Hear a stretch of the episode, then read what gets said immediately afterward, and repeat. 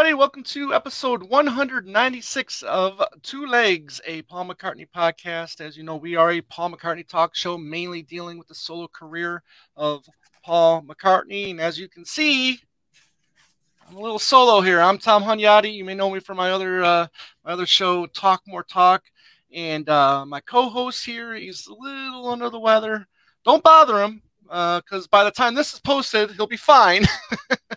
but uh, but I'm I'm going solo, but I'm not alone, and uh, I'm I'm very happy to say I have a wonderful person joining me today who just wrote an incredible book, and it's called In Your Mind: The Infinite Universe of Yoko Ono, and she is Madeline Bocaro. Madeline thank you for for joining me for this. You know, I know we had a little chat earlier, and then we we talked with uh, with Joe, and it's it's just really a pleasure to get to know you, and and, and thank you for joining us. Same for, here.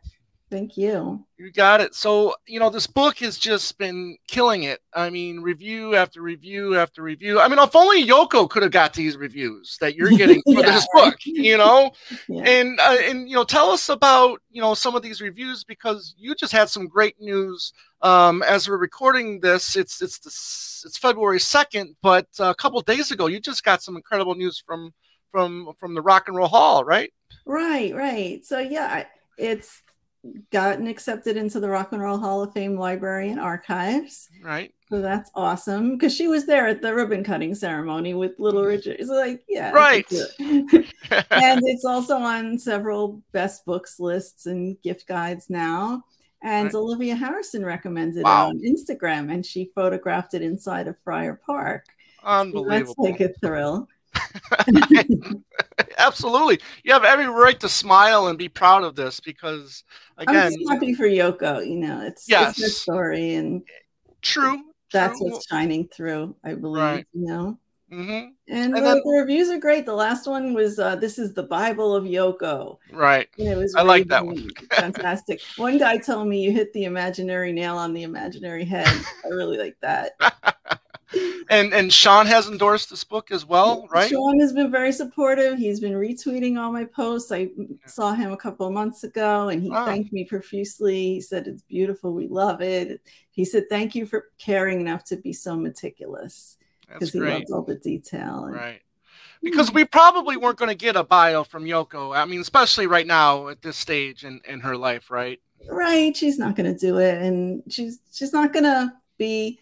Uh, she's very modest, so she wasn't going to boast about it like I do. Mm-hmm.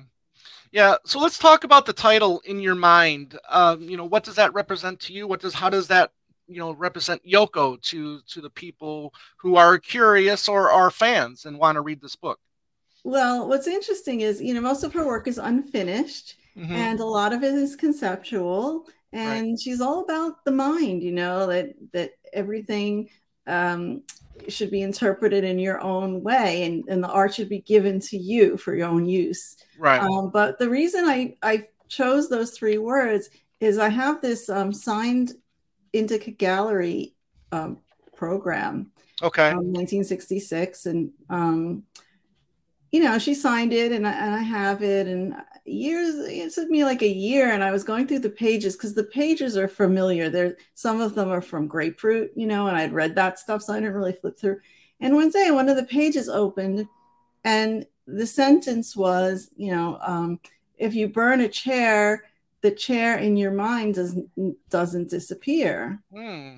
But and the words, the three words of the text in your mind were left out, and okay. she wrote them in by hand, and they just oh, jumped wow. out at me. In your mind, I think that's the title. Perfect. That's excellent. Mm-hmm. So, you know, if if somebody got this book that say is is a relative newcomer to to Yoko Ono, or is or is has known about her for for decades and really doesn't know much about her. What do you want people to learn when they read this book? I would love for them to learn more about her as a person. That's why I included a lot of her own voice in it. Uh, mm-hmm. Every page has quotes from her. Uh, and John and Sean and uh, and some other people. I didn't interview anyone. They're all quotes of the time, you okay. know, as the things happened. And I just wanted to bring forth her spirit because it's so wonderful and everything that's written about her mostly you know right. it, it, there's just a lot of lies and and the opposite is true. She's just amazing. Once you meet her, you know why John loved her. There's no question. Mm, absolutely. And then, you know, the relationship between the two, I mean, the bond from them, you know, so many people, you know, give her hell or whatever, but they just don't realize that you know they both fell in love with each other right? I mean right. It was a very very deep love and and it was very nourishing. They really cared for each other and and supported each other in every way. And there was a lot of jealousy i think from fans and whatever oh, yeah. on his side or her side. And whatever it was what it was. And uh, essentially it ended up tearing them apart you know mm. just all the the hate that was thrown at her and yeah which is unfortunate. yeah, you know, I, I, we we did uh, Joe Mayo's uh, show, and um, we talked about our favorite, you know, our ten favorite songs from hers, and then I just mentioned briefly of um, of a track called "I Learned How to Stutter," which basically tells you what all of your people's hate you know did to her right. you know which is to explain it is she yeah. she thought of herself as a very confident right. um, elegant woman. Mm-hmm. um, she was you know speaking out for women's rights doing her art doing her, yeah. and from all this negativity she developed a stutter. Right. And you know she's like look what they did to me at this point and she had to overcome that. Right. Hmm what do you what how do you see her as a because i mean everybody knows her as a screamer. I mean i don't know what's the proper way to say her that? I that is it just screaming yelling wailing? I mean what what, what how would she describe that? Well it's a scream. Um i once asked her what could you say with a scream that you can't say with words? And she said it, right. it expresses a much deeper emotion that mm-hmm. there's words words can't describe. Right. and uh, it just comes from an incident in her childhood where she heard that, you know, uh, a description of a woman screaming in childbirth. And in Japan, it was very unheard of for a woman to even speak loudly, let alone scream. Mm. And, you know, the whole society was very repressed and all. And right. once she heard that, you know, she, it just clicked with her. It just became kind of a little obsessive thing, but it was an outlet for her. Right. And she imagine the amount of pain she had in, in so many aspects of her life that she was trying to express. Right. Because I mean that was kind of our introduction to Yoko's vocal stylings, right? Besides the continuing story of Bungalow Bill. Mm-hmm. You know, I mean it's it's uh um that, you know, is what people we're, we're introduced to right? So they don't so they just think okay that's all she ever did right? I mean let's let's talk about her her songwriting and and, and her as a lyricist because as i've been learning too you know i'm discovering that she's an amazing lyricist. Oh she's incredible. I mean it's all honest it's all truth it's all right. from her life and uh it had to be incredible right? I mean right. she she was talking about um of how John influenced her musically and all. And she's this is a direct quote. Obviously, I learned about rock and pop from John. He had he also had very astute observations about people on a very realistic level that I didn't have. Surrealism was natural for me. It's easier for me to describe my emotions in a surrealistic way, but here was this guy who was straightforward. If I was beating around the bush, he would say, What do you really mean? You know, how can you read a sur- surrealistic poem and not know what they're talking about? It's just word weaving or mind weaving. You think it seems beautiful, but what's the point? I would have headed toward that maybe. I might have been a nice old middle aged spinster.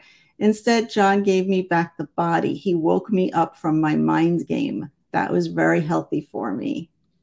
Right. But then also, in a kind of a way, we talked a little bit about this separately, is um, you know, we, we know, and we'll get into this more when we talk about the relationship between from Yoko and, and Paul, but but she had this career before John as right. well. I mean, she was a very successful uh, avant-garde artist. She was. Right? Yeah, she had to, actually there was 33 years before she met him. She was 33 mm-hmm. and there was 12 years with him with the separation in between.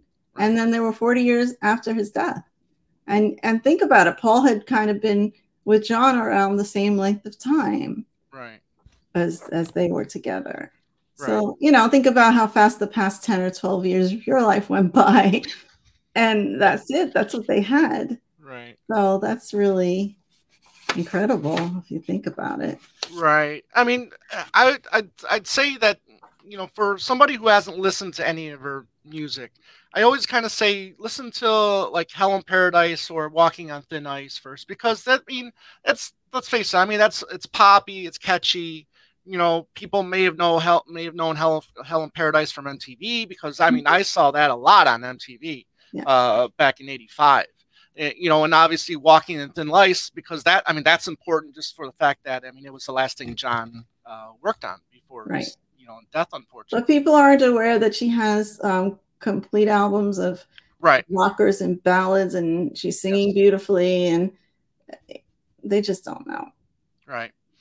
So let's uh, talk about some of your favorite tracks of hers. Uh, give me uh, five songs um, that you think people should should know and appreciate? Okay, so um, in my book, I go through every album and every right. song, mm-hmm. and I don't throw them in the back as a discography. I just put place them where they belong in her story. Right. And there's actually a chapter called Queen of the Scream, Queen of the Scream, and it's about all her musical influences and how she arrived at the point of screaming and right. and all that. But um, I'm gonna pick different ones than we picked the other night. So um, right. A beautiful ballad is uh, I'm Going Away Smiling. It's on Between My Head and the Sky from 2009. Okay. And it's just beautiful. Um, it's sweet and ethereal. There's a theremin on there on the track. Uh, it, it, pulls your heartstrings. Hmm. And actually, Iggy Pop covered it on one of oh, his oh. albums, Après, in 2012. Cool. And it's just amazing. I'm Very sure you liked that being an Iggy Pop fan yourself. Oh, yeah. Iggy and Yoko are my favorite. And um, since we mentioned Mind Train last time, um, Waiting for the D Train is another favorite train mm-hmm. song. And right. it's very reminiscent of, you know, why or Don't Worry Kyoko. It's in that plotting rock vein. It's wild. Um, and she released that at the age of 76. Wow. And, um, you know, D Train stands for death. So, mm-hmm yeah, it's just another rocker. It's really okay. Cool. And then I picked Don't Count the Waves, mm. which is from Fly, one of the okay. avant-garde kind of stylings with Joe Jones Tone Deaf Music Company. He created all those instruments for her, and some of them played by the wind or just very strange percussive sounds. And I just think they're gorgeous. Okay. So, yeah. And um, what else? She explained that the, the songs on Flyer, the first and second sides are rock songs with a physical beat, and the third and fourth sides mm. are mind music with a mind beat. Mm. So that's how she viewed it. She wanted to explore emotions and vibrations, which hadn't been explored in music before. Oh, okay. And um, I picked I Have a Woman Inside My Soul from our favorite, Approximately Infinite Universe and that's just bluesy and sax laden with of course elephant's memory and yep. stan bronstein on sax um, it's lamenting and sad and uh, it's just strange to me because it, the lyrics show sign a, a, kind of a disconnect and she's usually very uh, connected and understanding of her own thoughts but in this one she's not understanding what the sad voice in her soul is telling her mm. or why you know what the inscription on a tombstone says she can't see what it says and uh, everything's kind of unclear in that but it's such a beautiful song. Mm-hmm. and then i'm going to pick a cool one. New york noodle town. I love it's from 2013 from the album take me to the land of hell. And the title track of that is kind of reminiscent of mrs lennon and oh, she's okay. asking, you know, Blood River, Blood River, take me to the lands of hell where you and I meet soul to soul and never apart again. Mm. And it's kind of strange because the blood is mentioned in both songs, and she's yeah. asking to be taken back to the place where she and John were, which was actually hell. But she's rather be in hell with him than anywhere else without him. Right. So I just find like this that's those two songs are kind of related. But New York Noodle Town is just a light, light, hearted song, and it's like an anthem to New York City. And she's just, you know, it's kind of like Winter Friend on a story where she's mm-hmm. trudging through Chinatown through the snow for noodles and to noodle. And this one, I picture her with the same guy, you know, like walking to New York Noodle Town, which is a real restaurant in the city. Wow. And yeah, it's just really cool. You know, uh, we, we also talked a little bit about Mrs. Lennon uh, the other night too. And, uh, you know, is that is that kind of like her you know, feeling like she's losing her identity because you mentioned about, you know, the gardener coming up to her and calling her Mrs. Lennon, yeah. and then, then it, it, it, hit her that, you know, she's not her, she's not, you know, the lone she's wolf again. Yoko yeah. Ono. Yeah, you know. right. Mm-hmm. What do you think? I think that's true. Yeah, that she was being sublimated a bit, and she kind of expected that to happen. But mm-hmm. she and John really were equal partners although the world didn't really see it that way but in their minds they knew it you know they they had that pact she said look it's either equal or nothing right. and you know he went with it so um you, you also i mean you, you've met yoko you, you talk about you know meeting her back in the 80s and then you know being able to you know experience things with her too whether it's their live shows or or premieres at, at the movie screenings which i want to get to that one in a minute. But uh, talk about the experience of seeing yoko live. Oh it's great. Well anyone who bought a ticket is there because they love her so it's mm-hmm. fantastic. It's you know she she's really commands an audience um, whether she's whispering or screaming or and she's always very personable telling stories in between telling she one time she did mind train and she said oh well when, when this we recorded this me and john played it for a well-known musician and he sat through all the 17 minutes of it which i was getting nervous but john was just so proud of it and he you know he was and i was like oh is this guy really going to listen? And it turned out it was bob dylan. Like, i have so much more respect for him now. He listened to that for 17 minutes. Wow. Yeah. Crazy.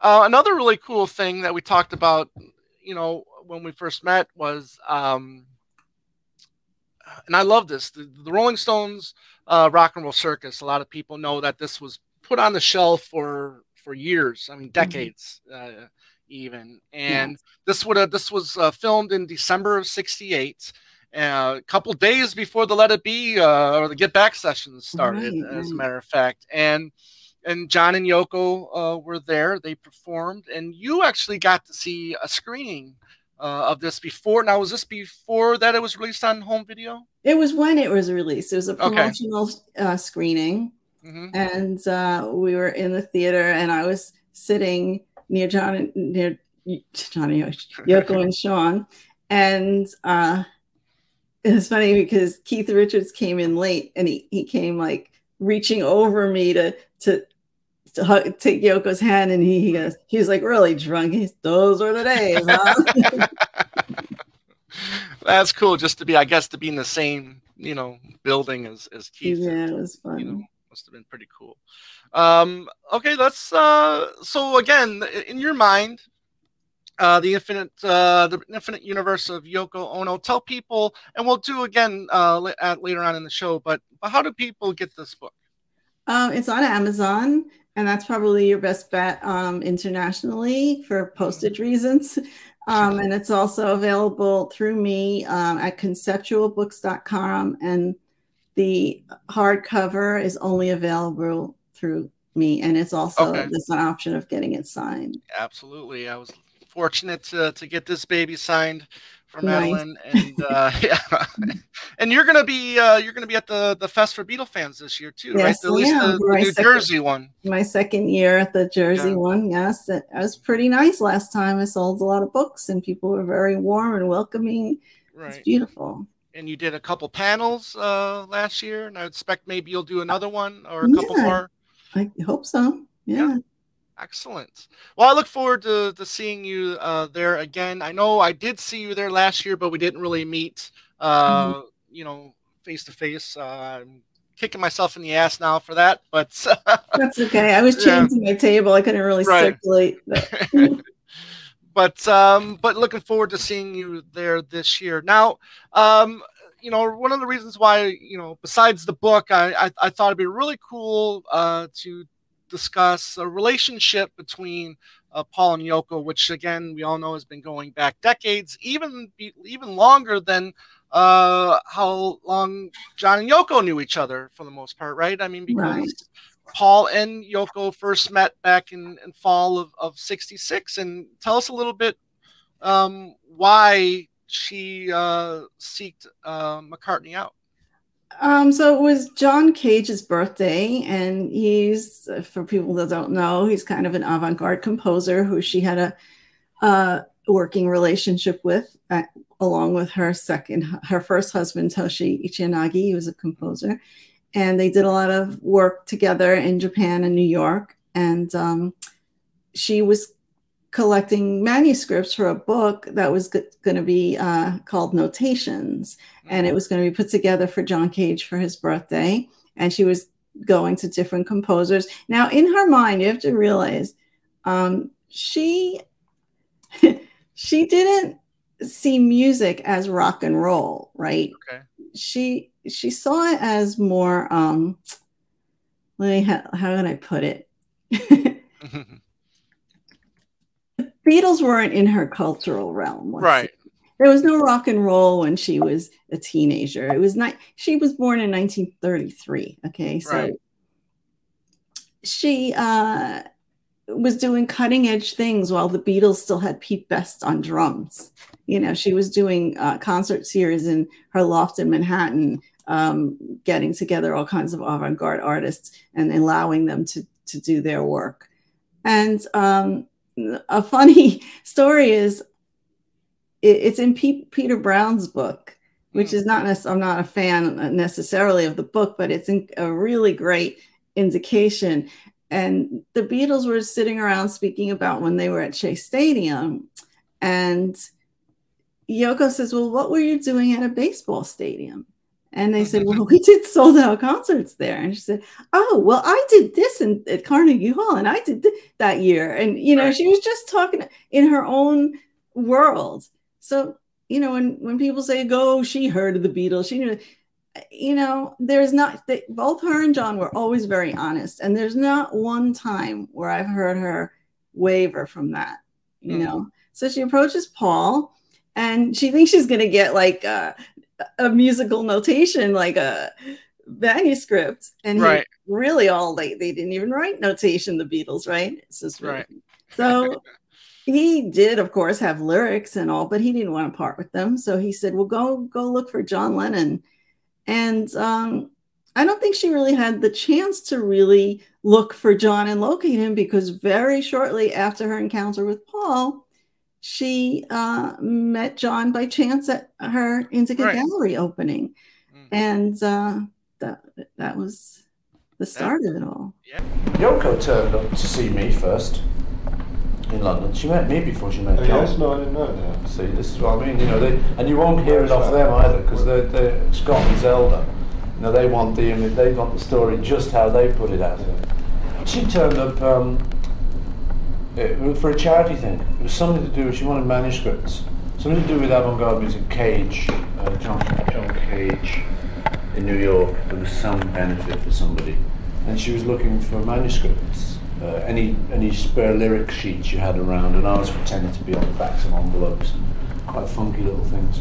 And to tell you the truth, I didn't want to give her any. Big deal. So you know, I'm allowed. I don't have to do it. It just, I didn't want to. I kept these manuscripts, they're very precious to me, and the cause didn't seem so great. I forget what it was. So I said, but does it, my mate might be interested. John, you know, I gave her John's address, and I think that was first how they hooked up. Um, and then she had her exhibition and stuff, and then their, their side of the story starts to happen then. The rest is history, as they say for Yoko and John. Um, so going moving forward now you, you say you talk about these Yoko diaries from 1968 and then we also know from Paul in 69 that they both actually didn't you didn't really realize that they were actually talking very fondly about each other right? Yeah, well, you hear Yoko saying, um, you know, Paul's being really nice to me. He's kind of like very on the level and straight and with me, and he's treating me kind of like a brotherly, you know, in a brotherly way. And like if they need a light fixed or they need something, he asked me if I know anyone in the industry who could help. He kind of respected her in that way. And um, you know, he's treating her with, with respect. And she's saying, I hope it stays this way. You know, if I had a woman, it would have been, if I hadn't been a woman, it would have been different because she would have been more of a threat if she was a guy that John right. was kind of palling around with. Mm-hmm. Um, so, you know, at the beginning, it was fine. Mm-hmm. Cool. Until John brought her into the studio, I guess. well, yeah, because the, the, I mean, we get comments from from you know the, the, the other three, you know, about Yoko being in the studio, right, and how they that was never allowed before. Um, you know, why is girlfriends or or friends or whatever? I mean, no, no, you know. Well, that no was other- just John. He wanted it to be in your face. You know, he's mm-hmm. like, look, I'm with her now you're going to look at her too. And she right. wasn't necessarily fond of it. You know, she, you can see she's bored. She's kind of knitting and writing and doing right. She's probably plotting her next art exhibition. She's mm. not thinking. So, and then when he told her he was going to be leaving the band, um, she there's well, a quote from her from the time. Go ahead. Right. Well, let's get to that in in in one second because I got that separate and a little from this. But um, you know, besides you know talking nice to each other, because there's also that the part in the uh, the Get Back um, special that we got on Disney Plus, um, you know, a little while ago. I think it was back in 21, um, where where Paul is is actually you know the one speaking very fondly of, of Yoko and saying that she's all right, you know, and that, mm-hmm. that they're going to be together. That's they're going to be together, and there's no point in, in, in, fighting it. I have a feeling that half the stuff Yoko said yesterday isn't. I mean, she was talking for John, and I don't think he really believed any of that. You know. No, it's, it's just John didn't talk. You see, Yoko talked for John. Did George stay? In the middle of all of that, actually, George went. So well, I'll see you. See, but their point is that they're, they're trying to, like, be as near together as they can. They want to stay together, those two. So it's all right, let the young lovers stay together. But it's not that bad, you know. We got a lot out of people.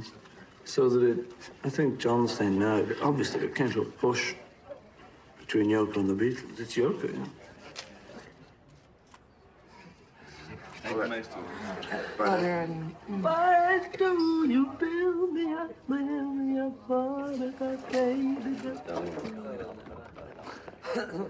Yeah. But funny enough, the other day when we were talking, John had said that he really did not want not to be a Beatle. Yes. Were you writing together much more before she came around? Oh, yeah, Or sure. you... Yeah. We'd called it because we were not playing together. Because, I mean, we lived together when we played together. We were in the same hotel, up at the same time every morning, all day. As long as you're this close all day, mm. so something grows. And then when you're not this close all day, just physically, something goes. Right. Actually, musically, you know, we, we can play better than we've ever been able to play, you know. We're, we're, we're all right on that. It's just that being together thing, you know. It's difficult starting right from scratch with Yoko there, because I started writing songs about white walls, just because I, you know, just because I think she, John and Yoko would like that, you know, and they wouldn't, you know. She's great. She really is all right. They just want to be near each other, you know. So you, it, I just think it's just silly of me or anyone to try and mm. say to them, no, you can't. You know? It's like it's like that. We're like we're striking because work conditions aren't right, you know. But it shouldn't be. Can't operate under these conditions, boy. You know, we're coming out. It's like they're going overboard about it. But John always does, you know. You can't go saying, be sensible about it and don't bring it to meetings. You know, it's his decision. Mm. That it's none, none of our business to interfere in that. And and you had made the conversation we were talking about this is like if John knew this, right? I mean, this might be might be a whole completely different deal. Oh yeah, and if they heard George saying he had all these songs for an album and he was going to do a let's all do side projects and get back together for Beatles stuff. Yeah, I mean, if only these conversations were overheard. Right. Mm-hmm. So, um, still in '68, um, you know, we talked about, you know, Hey Jude, okay, and and and John thinking that's about him, right? Meeting Yoko. I mean, we know that um, it was started as a song for his for his son Julian, uh, right? And then it just worked into you know another completely another song, you know, about a you know a guy seeking a woman. And and John sometimes he mis misreads into into songs, as we know, and from the whole Ram uh, fiasco uh, a few years later. Um, but uh, you know, what are your thoughts on that? Because you you seem to think that subconsciously maybe it is about uh, John and Yoko. Well, there are some lines in there that are obviously not about a little boy. Okay, you know, I, you have found her. Now go and get her. You're Right. waiting for someone to perform with, Right. and perform had to be Yoko. And and then there's the line, "So let it out and let it in," and that's probably uh, something to do with the first uh, thing that Yoko ever gave to John, and it was a card that said "Breathe." Mm, interesting. Yeah, because you know the the um the lyrics book uh, that came out from Paul last year. You know, I was looking up the Hey Jude section and see if there's any thought maybe he changed his mind and say, "Oh yeah, I did write this for John" or whatever. Oh. But yeah, but he he doesn't talk anything uh, about that, and I'm kind of surprised because yeah, like you said, there are some connections there, whether they're coincidental or not, maybe. But yeah, I mean, I could see there there being an argument um, for that, Uh, John John was pretty adamant that you know right? it was mostly about that Right. relationship. Right. Um, and then another thing too is I, I know it's kind of it's kind of rough to talk about, but the um, and especially if you if you don't believe you know Paul's you know uh, you know girl at that time, Francie Schwartz, um, and she in her book she writes about how um, John and Yoko were over. And uh, the John was going through his uh, fan mail, right? And then he says this letter saying, you know, uh, you and your Jap Tart think you're hot shit or something like that. Uh, I have not seen anything of John and Yoko ever saying anything about that. Have, have you seen anything on that? it I remember those words, seeing them written in a, in a newspaper, whether it was John mentioning it or something.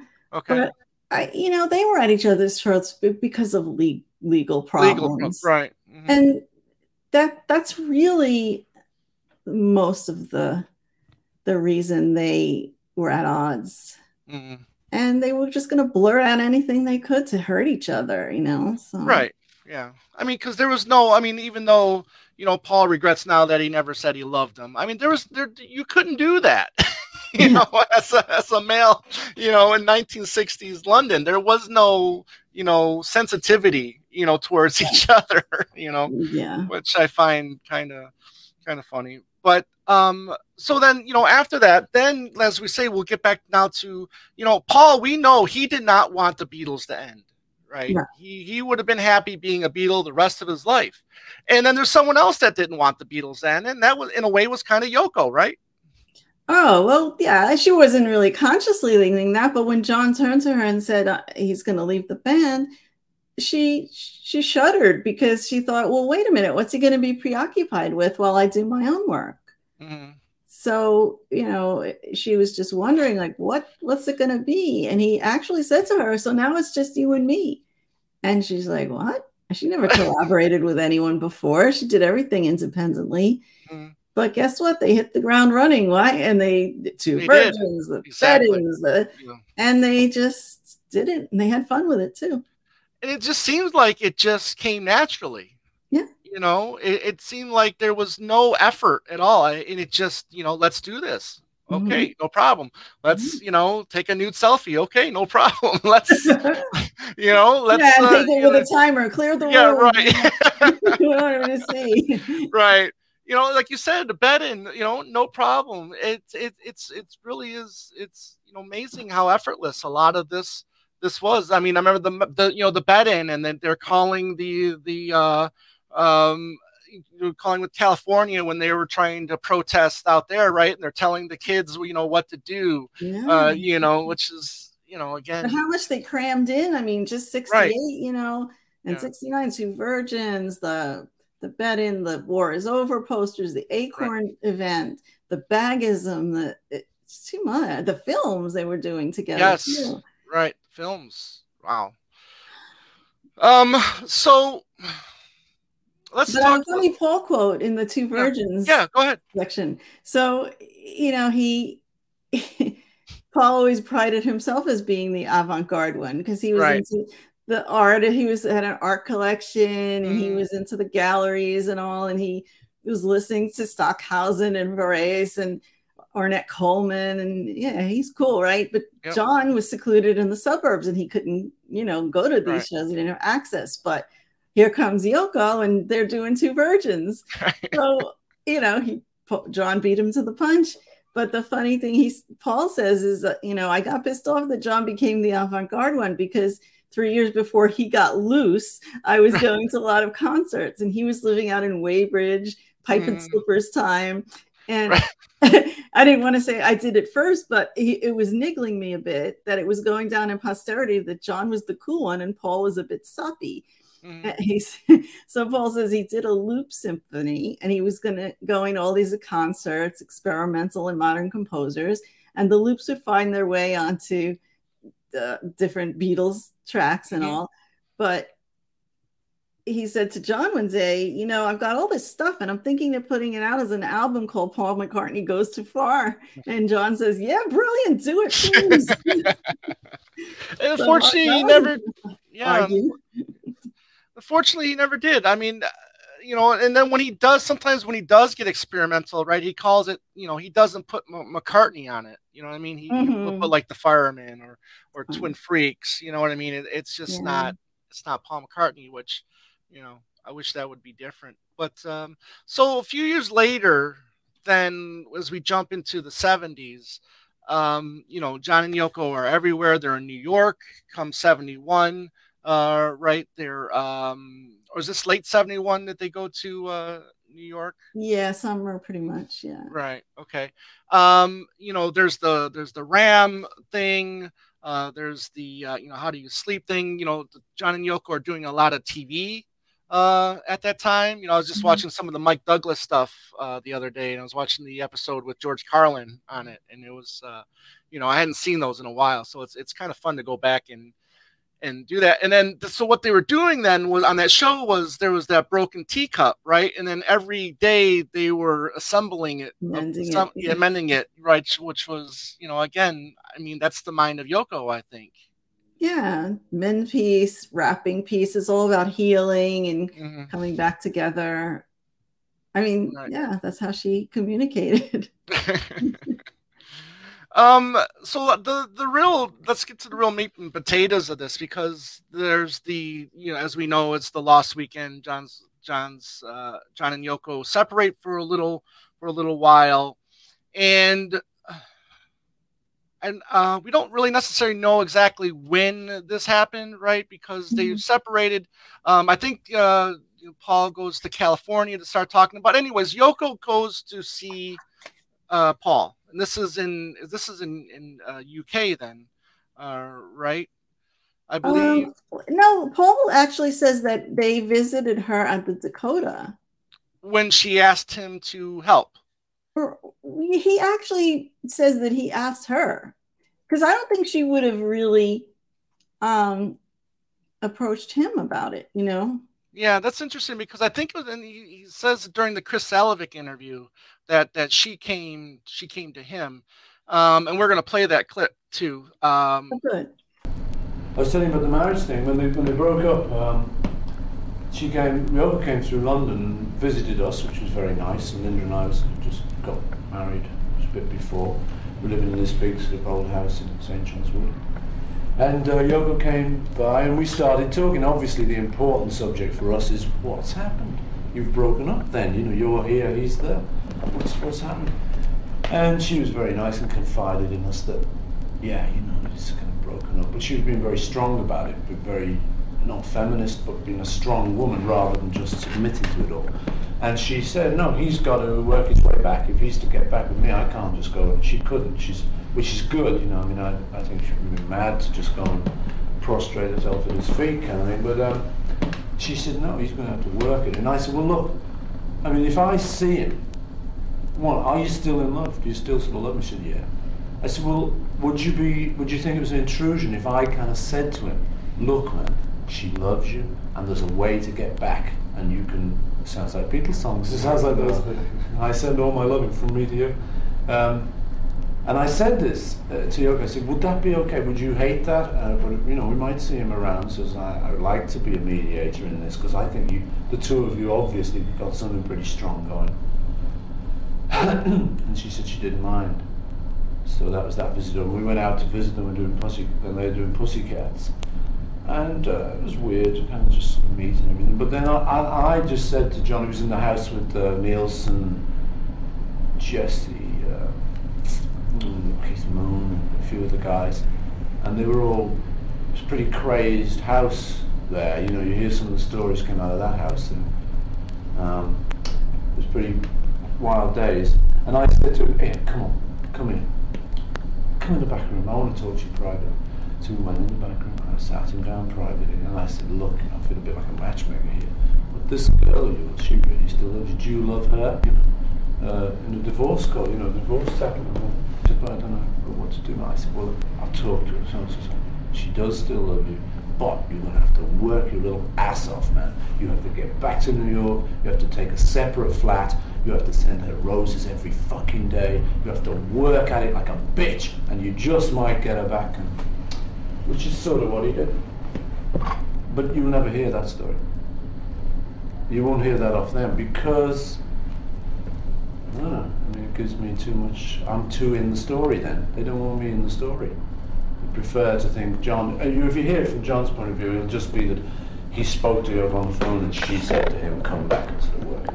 Once uh, they got back together at the Elton John show, then that, that was it. You know, they were they were back together when that's mm-hmm. not really the case. Mm-hmm. Uh, you know, there was still a couple months you know before they actually John actually had to you know ask her out on dates and and, and stuff like that. And so and then they got back together. But mm-hmm. but either way whether it's whether it's Paul you know going to her and talking about it or Yoko going to Paul and talking about it either way it's never part of the it's never part of that story. You know what I mean? You know and it's like why can't you know the best mate you know be part of that story? Because you know he helped you know get them back together in a way.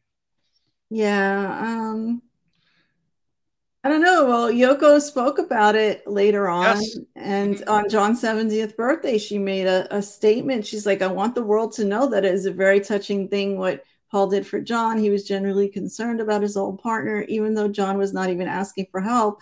Um, all of them were too proud to ask her anything. And mm-hmm. john often said he didn't why understand why paul did this for us but he did so. Well, yeah, I mean, I just don't understand why John would say I don't understand why. you know what I mean? I mean, there's they might not have been best friends at that point in time, but they were. You know what I mean? It's and it's it still complicated. Yeah, know? yeah, I get you. I get you, and it's it's still family. You know, I would sh- sure if you know if they even if they weren't if they didn't talk at all for for years, I'm I'm sure you know one or the other would still try to help the other out you know, as much as much as possible, you know, mm-hmm. if they mm-hmm. could, you know. So uh, it, it's just interesting. I mean, I'm not saying that you know Paul has to, you know, you know, be a part of everything, or or what he did was, you know, him being right about Allen Klein. You know, I mean, I'm not saying that Paul needs to doesn't need to brag about all this stuff, you know, but it, I think it's still important that people know this. You know, I mean, whether or not whether or not that it whether or not um you know it's it's in the story you know in a written story it, it's a great story nonetheless the john and yoko story is is a wonderful one it's incredible um, yeah well there's a piece where um uh, yoko spoke in rolling stone um well actually there's quotes from linda also mm-hmm. and um, she says the sad thing is that John and Paul both had problems and they loved each other. And boy, could they right. have helped each other if they had right. only communicated. Right. And it, yeah, it was about the litigation and and all that. So yeah, no, I hear you absolutely. All then, it takes, and then what's the song from uh, from Yoko um, that it's about the communication? Um, I'm missing. I can't straight remember. Talk? Straight talk. Yeah. you know, tell me what you want. you know? Which is, you know, I wouldn't be surprised if that was about John. You know, tell me, you know, be straight, and uh, you know, we'll work it out. There's a nice piece in Rolling Stone um, that Yoko wrote um, right after Linda's passing. Mm. And she said, during the Beatles sessions, Linda and I quickly learned that our husbands were not all buddy buddy. John and Paul were both talented but very strong willed people. There mm. was some tension there. Linda and I left them alone. We both stood by our men. Then came the Beatles breakup. The world blames it on Linda and me. The attack was a storm. The fans needed a scapegoat and they chose us. We both had the love and protection of our husbands. The years after the breakup were not easy either.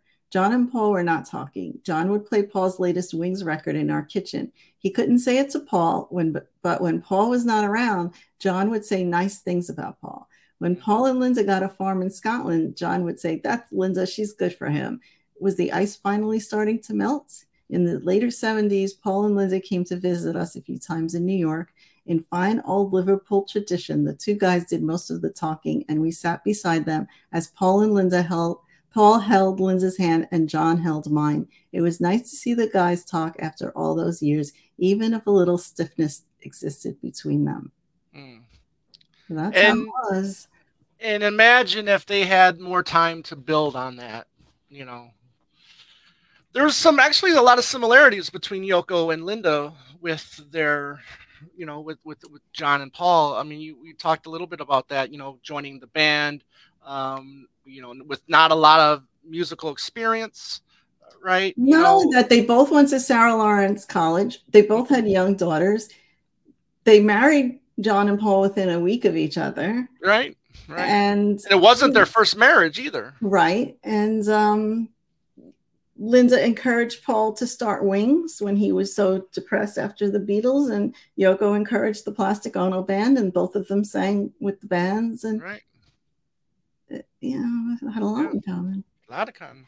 Um, there's also, you know, it wasn't all wine and uh, wine and roses, uh, as they say. Um, you know, Yoko and Paul have been kind of vocal about each other. Uh, you know, throughout the years, I, I know, I remember, I think it was during the Wings Over America uh, album, Paul switched uh, the credits to McCartney Lennon no. And um, I know Yoko may have had a little issue with that because then he did it again, and I think in a future, um, I forgot which album he did it again on another live album. I think it was uh, Paul Paul is live, if I'm not mistaken. But is that time up? No, it's quit this thing. Okay, it's yeah. quit. So oh, that's okay. Um, a couple years. Uh, well, I should say 1980 is was uh, um, interesting because we'll talk a little myth here, um, a little myth busting, where you know Paul is Paul sees or Paul calls John right and tells him he has some dynamite weed. Uh, this is I think the day before they they fly off to uh, to Japan. Okay, uh, he gets there, they get busted, or he gets busted, I should say. Um, and then some kind of somehow a little you know little lie gets out and people or, or rumors gets out and people are thinking that Yoko may have had something to do with his bust. But in reality, she actually, you know, in a way kind of helped uh, in a way to, to get him out. Right. Well, um, I'm just going to say that I would suspect, first of all, how can anyone know what gate somebody's coming through at right. a Japanese airport and say, bust this guy with the pot in his bag and don't let him go. I mean, even if John and Yoko wanted to do that, I don't see how it's possible. And if anything, you know, Yoko's relatives were all in high places in Japan. She came from one of the three wealthiest families in the in Japan. So, mm-hmm. if anything, she, they helped Paul get out. I mean, nobody. I mean, who knows for sure?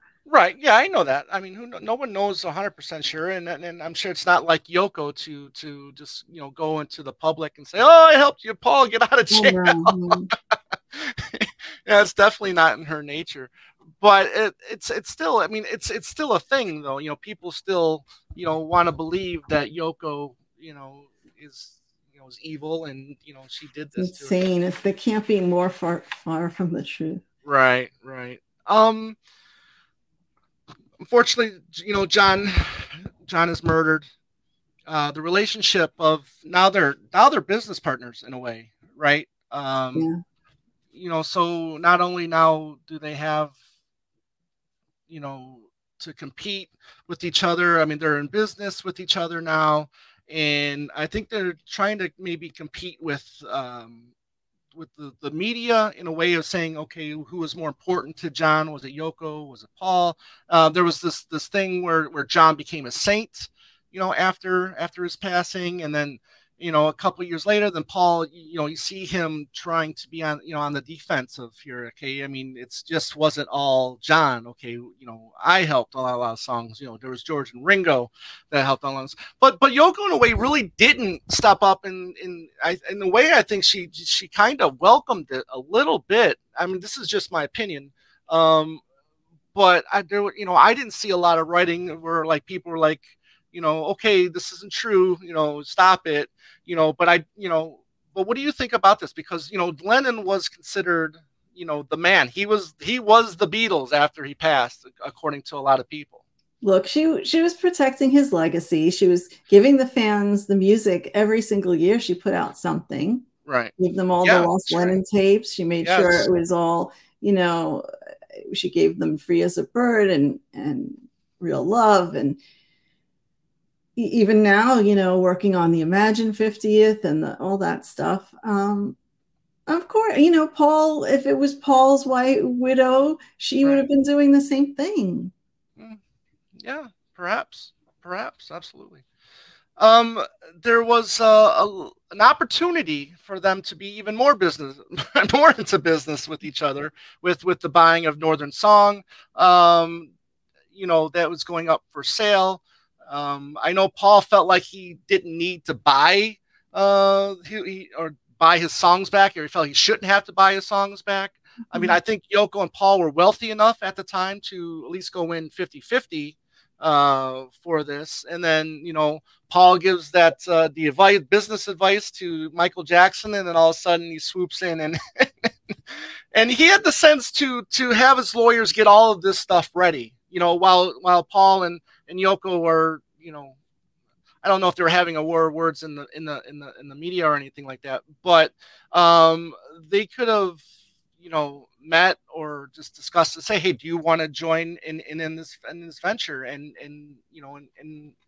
acquire the rights to our songs you know? Interesting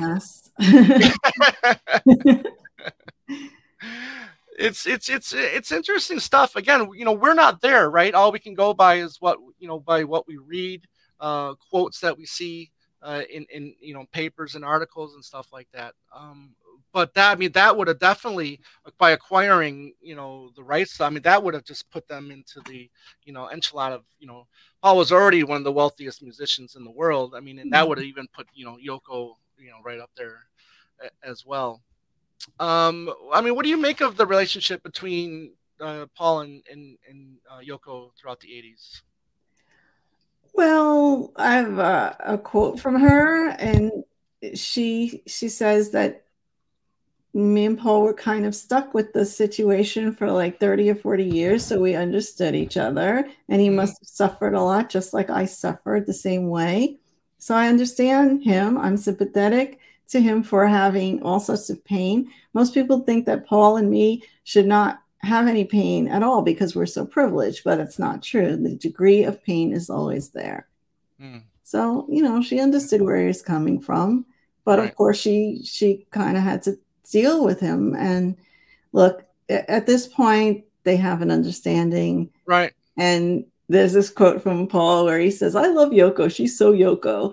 That's- That's it. She's Yoko. Right. There's there's also um, a video that you can we'll, we'll play during the show here too. You know, the problem in other people's eyes, I think, is that she's honest. The honesty is what hurts a lot of people, I think. We didn't know her too well, really, uh, until quite recently, until maybe um, A few years ago. 80s, you know, beginning of the 80s, when I just thought, well, maybe I've misunderstood. You know, maybe it's my mistake, um, not hers. So I telephoned her and started talking to her about just things generally. She said, why are you telephoning? And uh, I said, well, you know, I think I've misunderstood you and I think I've made a big mistake. And uh, as you were John's wife and um, I was very fond of John, I feel that he would have liked me to telephone you and, and kind of say hello and see what's going on. And she said, well, don't do me any favors, you know, don't do it out of pity or don't sympathy. I don't want that, you know, I don't want charity. Which at first I thought, hmm, oh, you know, got, but I had to say, no, no, she's right. She's right. I thought she was a hard woman. I don't think she is now. I think she's just the opposite. I think she's a very uh, loving, caring woman. Uh, I think I thought she was uh, pushy, uh, which I think is wrong. I don't think she is. I think she's just uh, herself. She's determined more than some other people to be herself. Some people will um, just give in. She won't. You know, after John dies, you know, Paul, you know, calls up Yoko and, you know, he's, you know, in his mind, he's thinking, well, John would want this, you know, you know, and he's explaining it to, to Yoko and, and Yoko's like, well, you know, don't do this out of pity, you know, and, and, Paul's like, well, you know, that's how it's going to be, you know. mm-hmm. uh, but then he, you know, and you know, like you know you do when you're trying to be level-headed you think about it and then in in, in, in the long term you finally understand where she's coming from right mm-hmm. and then you know and then it makes sense um you know i'm sure john you know like you read like you uh like you uh, said in that quote you know paul was hurting just as much as yoko i'm sure. Um you know so it's going to take time for them to well it did take time for them to actually eventually you know get on the same page about their feelings. Right. And Paul mentioned that, you know, Yoko was the first one who ever told him that, you know, John really did. That's right. Love you and and right. your work. Right. he never say it to his face, but you know. Yeah, yep.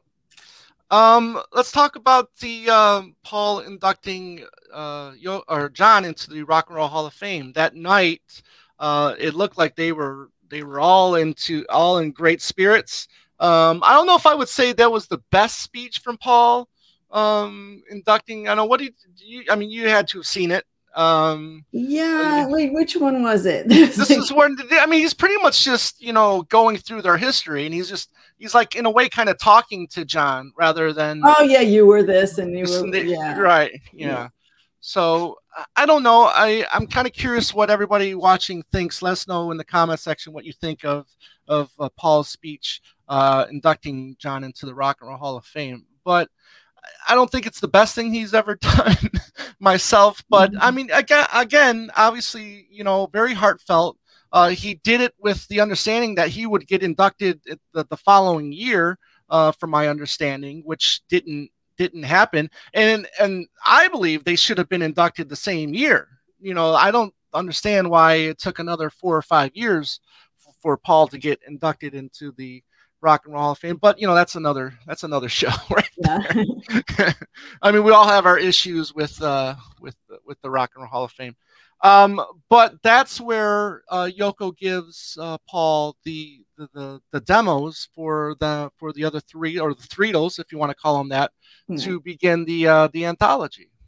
Here tonight, it's a privilege to come along and to do this.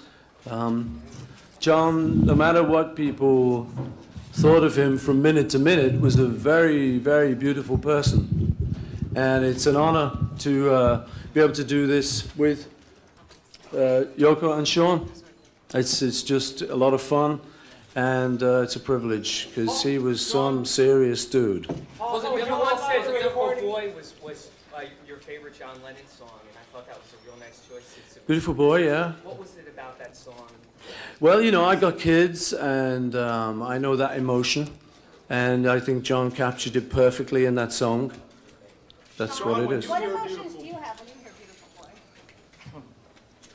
Boy? well, that's the answer. well, it's obviously something really personal, you know, it's really beautiful.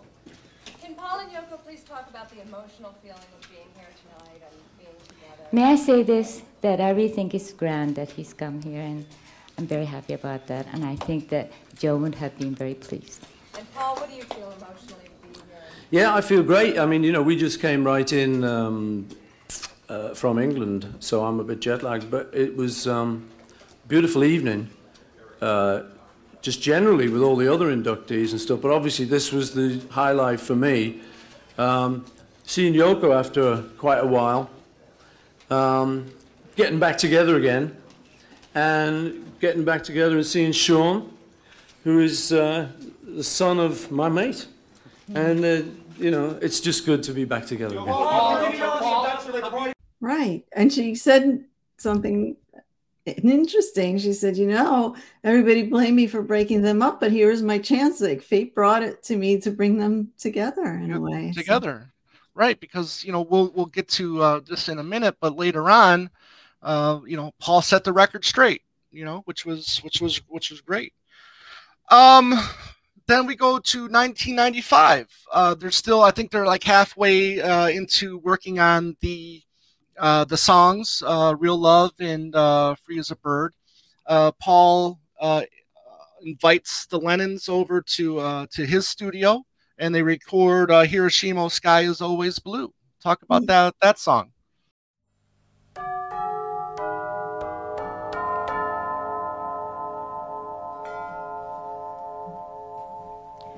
John, we're here now together. Bless you, peace on earth, and strawberry fields forever.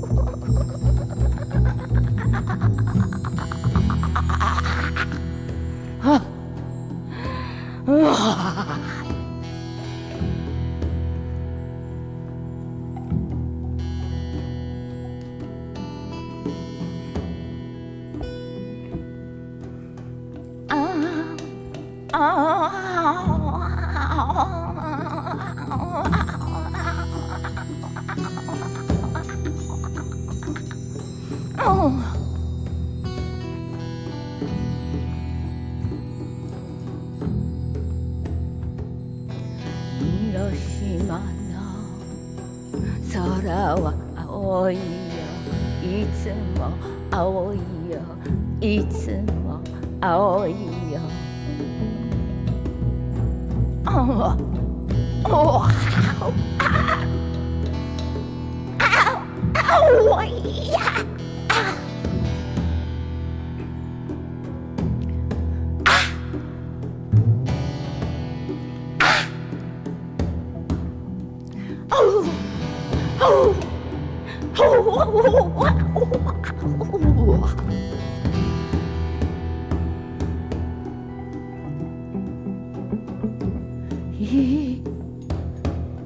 Hiroshima.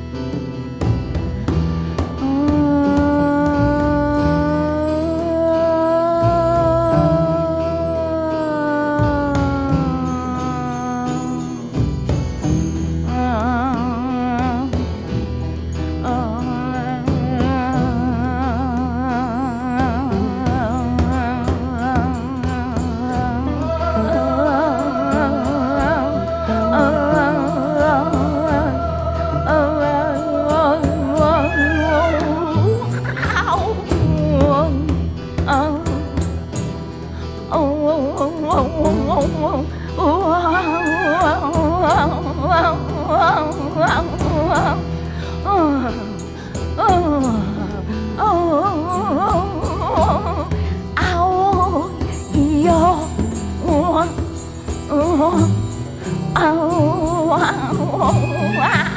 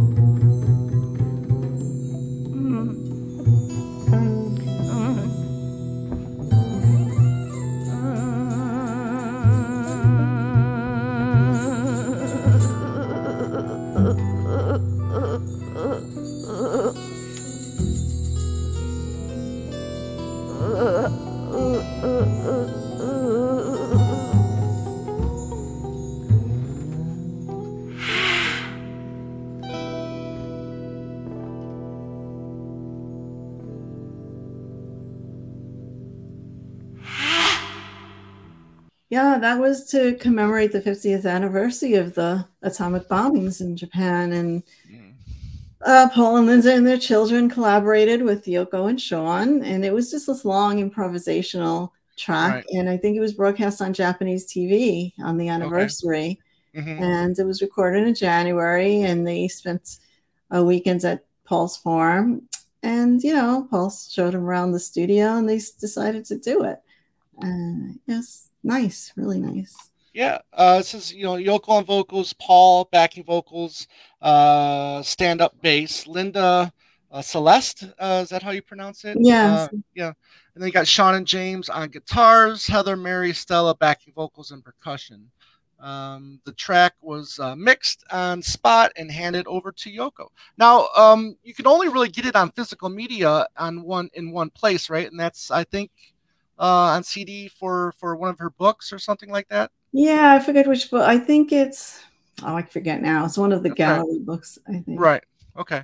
and then that's the only way you can get it. I mean, I mean, obviously you can listen to it on YouTube uh, if you want, but uh, if you actually wanted a physical media, you had to go to uh, get get order that book, Yeah. um, which is interesting. Um, then fast forward into the 2000s, Paul, you know, is is come finally coming out and say, you know, Paul or Yoko did not break up the band; they were already breaking up. If you do the research, you know, you'll find, as we are have been finding over the last couple decades, that you know they were already breaking up, anyways. And you know, maybe maybe the you know you know Yoko and Linda could be just like a small part of the frustration of you know of the band, but it was nowhere near the breaking point. You know what Well, I mean? We're in? Patty and uh, Maureen. I mean, Right. well, they were coming to the studio. I mean, obviously, you did see Maureen there, uh, you know, during the Get Back sessions a couple times, but it, it's not like, you know, they were all, you know, now everybody's invited into the sessions. yeah, you know, just John. It's John for Yeah. putting her there, and he was doing that on purpose. right, right. So, and then, um, and then Yoko, uh, will will play this clip too. Uh, then comes out and, and and thanks Paul for for saying that. I mean, because it's true, she did not, you know, break up the Beatles, and Uh, Paul McCartney came out and cleared the air a little bit and said, look, you know, for those people who That was are very sweet of him to Yeah. do that. I'm sure that, you know, she got tons of letters saying, how dare you say that? I mean, you know, uh, because they like the idea of us being in a boxing ring, you know, sort of fighting. Also, it's good to have. They, people like having someone to demonise. People like having Yeah, someone yeah. to blame. You know, and you were you were the easy target, I guess. Well, you know, we know each other for such a long time, and, and he's a very sensitive and intelligent guy. So, of course, you know, she understands what was going on, Yeah. that it wasn't going and like I said the other night, it's it's just you know it comes from you know the teenagers that grew up with with the band, right? And then also you know the media at that time, you know, feeding us this lie. And then what happens? Then those people that read this, then they'll tell the younger generation, right? And then that generation tells the next generation. And because I mean, in the 80s, when I started first started listening to the Beatles, I mean, that's how Yoko Ono was. That's how I learned about Yoko Ono. Besides Hell in, Hell in Paradise, the video, I learned about Yoko Ono broke up the band. You know, so it's just like, okay, then you know, I don't mm-hmm. want anything to do with this woman because she broke up my favorite band. It's a shame because there's so much to her that people could benefit from knowing, and and this just got thrown upon her. Right. And it's a shame. It's it's done. And and thankfully for you and and you know doing shows like like this we can hopefully you know i i think the narrative is is is really starting to you know uh, stop you know with with that nonsense. But i mean you, you still see memes and gifs uh course. you know with i mean i saw one uh, the other day with uh, it was Yoko and, and Captain Kirk and Yoko had, was screaming and then Captain Kirk was like, "Please beam me up, Scotty." You know, was- Well, I realized, you know, it used to really hurt me too. I, I'd get Mhm. very upset when I'd hear crazy stuff like that. And then one day, um, I was talking to her, and she's she was reading a review of uh, it was Blueprint for a Sunrise album was out, and they reviewed it, and they said, "Oh, it's a song. It's time for action, and it should be called It's Time for Aspirin." And she was laughing. So I'm like, okay, if she's laughing, then I can laugh now. well, I mean, I can see her having a kind of a sense of humor in a Oh, way uh, about a lot of this because I mean, obviously, she knows the truth. You know, so you know, why not have a little laugh about it? I guess, but still, you know, obviously. She's one of the most positive people you'll ever see uh, or meet. and she I had mean, such integrity and she was so much like every every time people would interview her she's very eloquent she has so much to say Mm-hmm. but it would always you know it wouldn't be about her work but she would graciously talk about whatever they wanted which was usually the same subject and um you know but she had integrity and in fact here's a, a cool quote mhm. She once said that um, it was always John's intention to make the world aware of my work, but it was hard for him to do that because the world was never accepting. And he had a woman who was very proud as an artist. He would suggest things like, let's get someone to cover your songs. I would say, no, I don't want anyone to cover my songs. And he'd say, well, what about me? And I would say, no, because other people think they're your songs. Yeah, there you go. Suggest that I dress up and have a photo session with all the right lighting and make a cheesecake photo.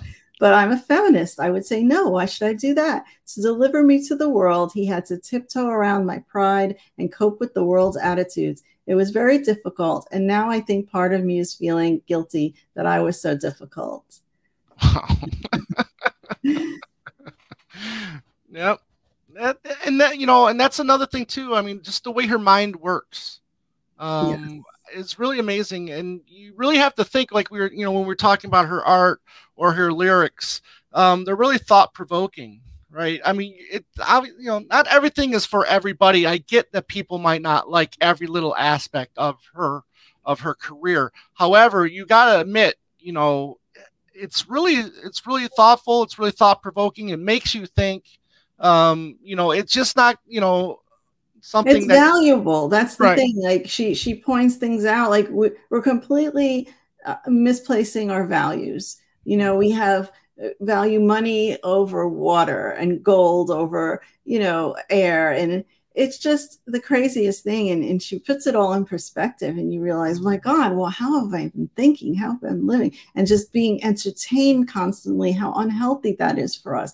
The judging, the competitions, the it, it, she says, like, one day that's all going to end because society's got to evolve so that we're not doing that anymore and we're making use of our lives. Mm-hmm. Interesting. Yeah. So again, the uh, the book.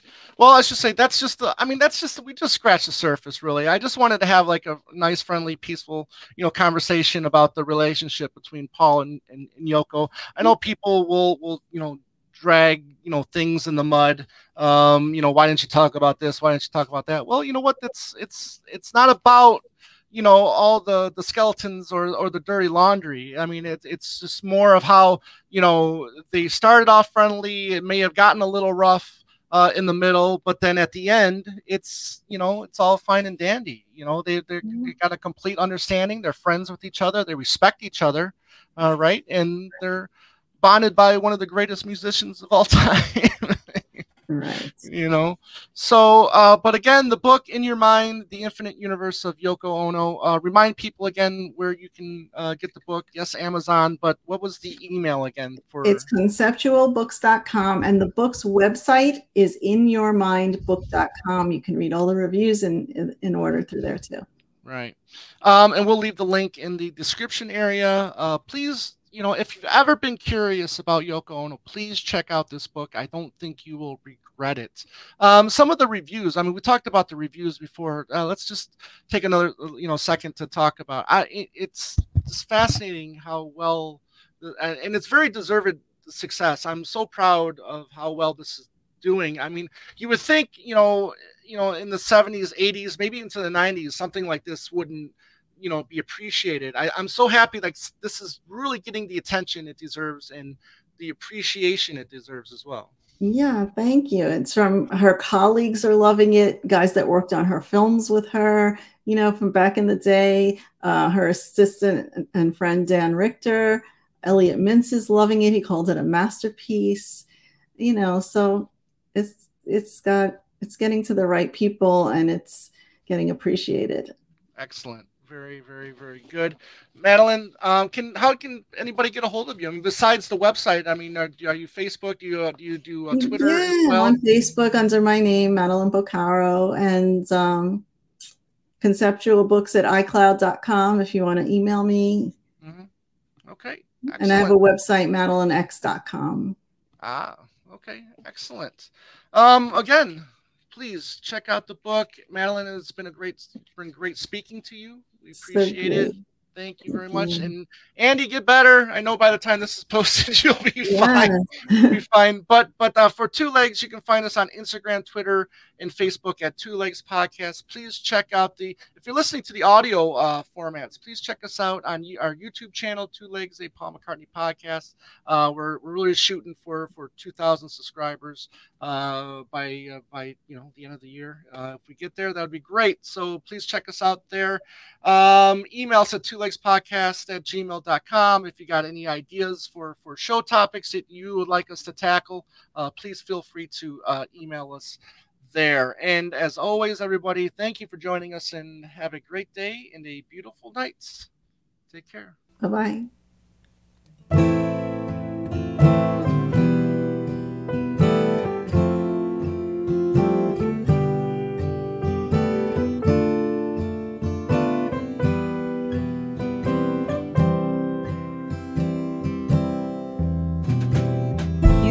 Listening to Two Legs, a Paul McCartney podcast, hosted by Tom Hunyadi and Andy Nichols, with musical contributions by Dylan